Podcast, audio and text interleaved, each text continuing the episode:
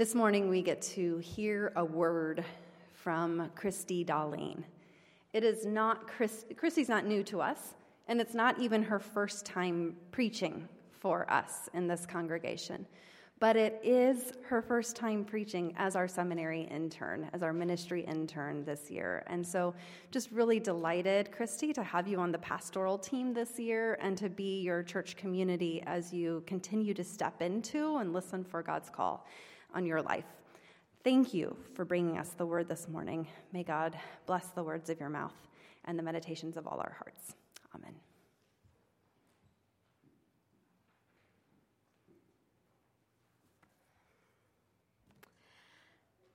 As our country was on the brink of declaring war in Iraq, my family joined others from our church to drive to San Francisco. We slept on the floor of a friend's house, woke up early, and headed out to join the thousands protesting the Iraq war. This day is one of those memories that has stuck with me. I remember being amazed by the many gathered the signs, the chanting, the power of being with so many others, pleading for peace, declaring that war is not the answer, more violence is not the solution. I remember distinctly knowing that we were there because this is what it meant to be Christians, to live out our faith. What's distinct about this memory is that it was a clear war we were protesting. The whole country was in the midst of debating whether or not we should go to war. Whereas today, we live in an age of endless war, both abroad and in our very own country. There are no longer times when the nation is in debate about whether or not we should go to war. Now we simply seem to be in perpetual war. Not to mention the gun violence in our own country the shootings that simply continue. When Samuel told me just two weeks ago about the shooting in Thousand Oaks, California, I felt a wave of numbness. Another one, 13 lives lost. And just this week, Jemel Roberson, a black security guard, was shot by a white police officer as Jemel sought to stop a bar shooting. How do we respond?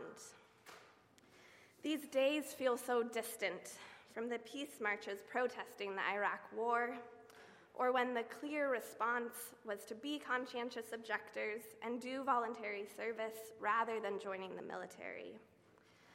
Now there are so many issues, so many areas of violence, which begs the question what does it mean to be Christians in an age of perpetual war?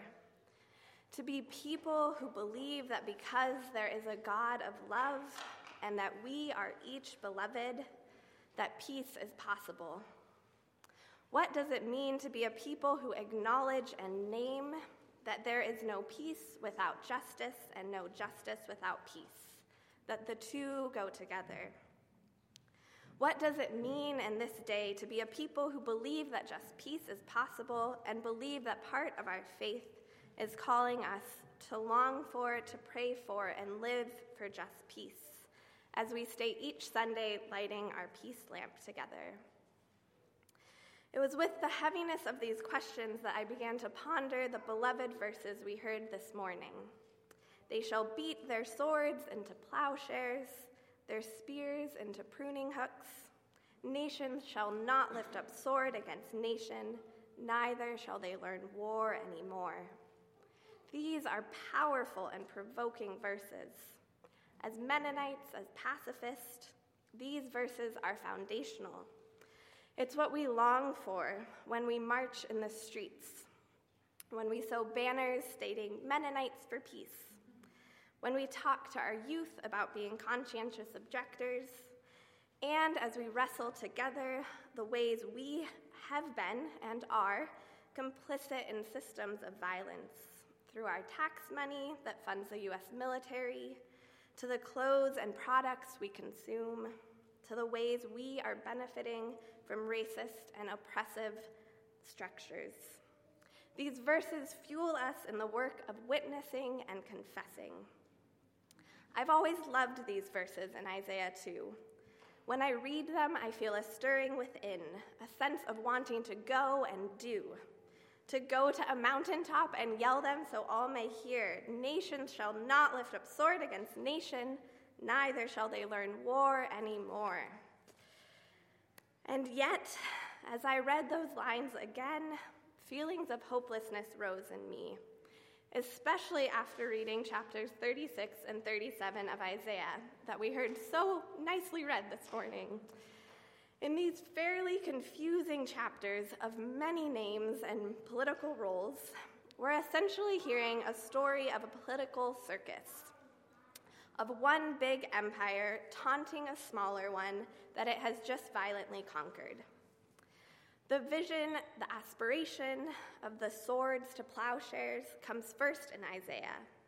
But then we get to these chapters of violence, war, and nations arguing with nations. The king of Assyria is threatening the king of Judah. Assyria has just conquered Judah and is basically taunting the people, saying, Do you really think your God will save you? None of the other nations we've conquered have been saved by their God. Why do you think you'll be any different? Essentially, the messengers from the king of Assyria is giving a propaganda speech aimed at the rank and file of Jerusalem's defenders. The king of Judah, Hezekiah, sends his staff to ask the prophet Isaiah what to do. Then the prophet Isaiah responds, essentially saying, Don't worry, the king of Assyria will hear a rumor, return to his land, and eventually be killed. The dialogue in these chapters feel parallel to aspects of our world today, except that instead of identifying with the smaller kingdom of Judah, we live in the larger empire with a bully as our leader. And we are part of the powerful empire that conquers others and taunts them with our, politi- our military power.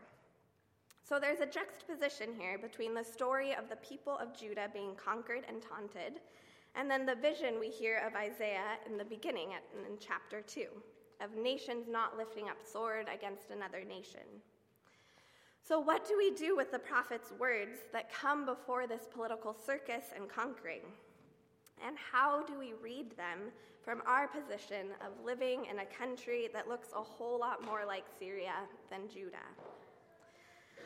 I believe these words were aspirational and still are aspirational. And they are also a foundation where we can put our hope in, where we can center our longing for peace. The notion of taking weapons of destruction and turning them into tools that bring life is a radical notion. But how do we think of these radical verses for our lives today? As I approach the end of my sermon, I still don't have a clear answer to the questions I posed at the beginning. What does it mean to be Christians in an age of perpetual war? To be a people who state every Sunday that we believe just peace is possible and believe part of our faith calls us to long for, to pray for, and live for just peace. But there are three areas I do feel certain of. First, I know I want to stay engaged and not become numb. Secondly, there is something to glean from the creativity in these verses.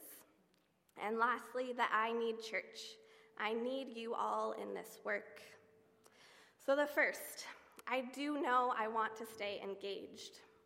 I don't want to become numb and overwhelmed by the barrage of news, and I don't want to stop trying. I want to continue to hold to what I believe is central to our faith to work, pray, and long for justice and peace.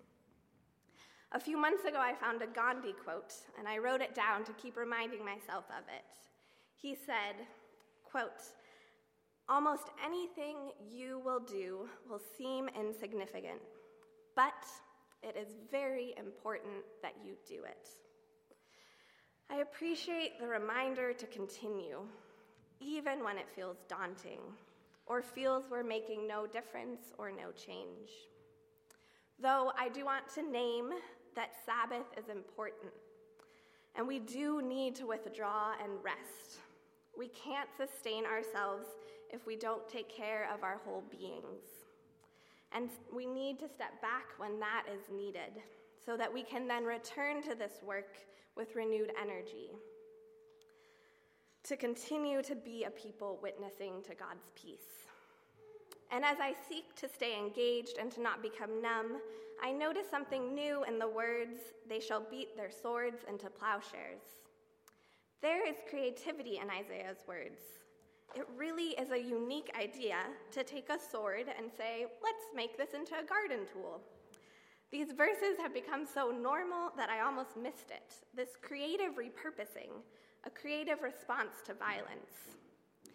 So while I don't know what it means all the time to be a people who witness to God's peace in the world in an ongoing and sustainable way, I do think one way is through creative peacemaking interrupting violence through new ways of thinking. Groups like Raw Tools that Megan talked about during the children's story are an, an example of this as they melt down guns into garden tools with those directly impacted by gun violence getting to hammer the metal. Part of our country's problem with guns is we keep making more and they keep piling up and getting passed down in families. And Raw Tools is taking these guns, melting them down, repurposing them. That is a creative solution. Hearing the stories of how others have responded creatively can sink into our beings and spark new ideas. I wonder what other creative responses may come from this community and the numerous stories of creative responses that have already taken place and continue to take place in our midst. Creative solutions are part of staying engaged in an era of perpetual war. And it invites us to be people of hope, living into our belovedness as children of God and offering creative repurposing. With these radical and creative verses juxtaposed with the story of Assyria conquering Judah, I'm reminded of my need to have a community to do this work with in the confessing, grieving, and lamenting of our own complicity in systems of violence, and in our dreaming of new ways of being, of the possible creative, just peace work that can unfold as we imagine together. I come to church because I need to have others to wrestle with these hard questions, to sit with when we hear about another shooting or when we hear Trump has sent military to the border to stop migrants from entering.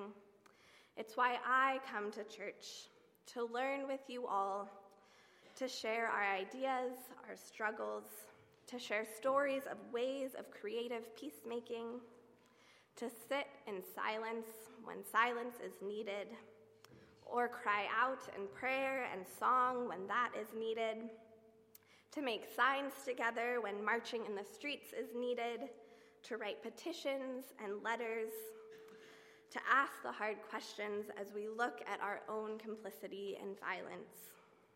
We need the storytellers in our midst to share examples of creative repurposing, ways others have in- interrupted the cycle of violence. We can't hold it all alone.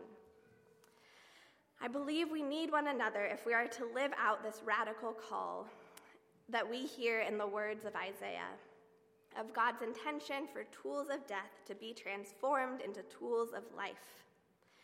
These verses remind us that at the core is a God of love, a God who is with us and has a vision of transformation, of new life.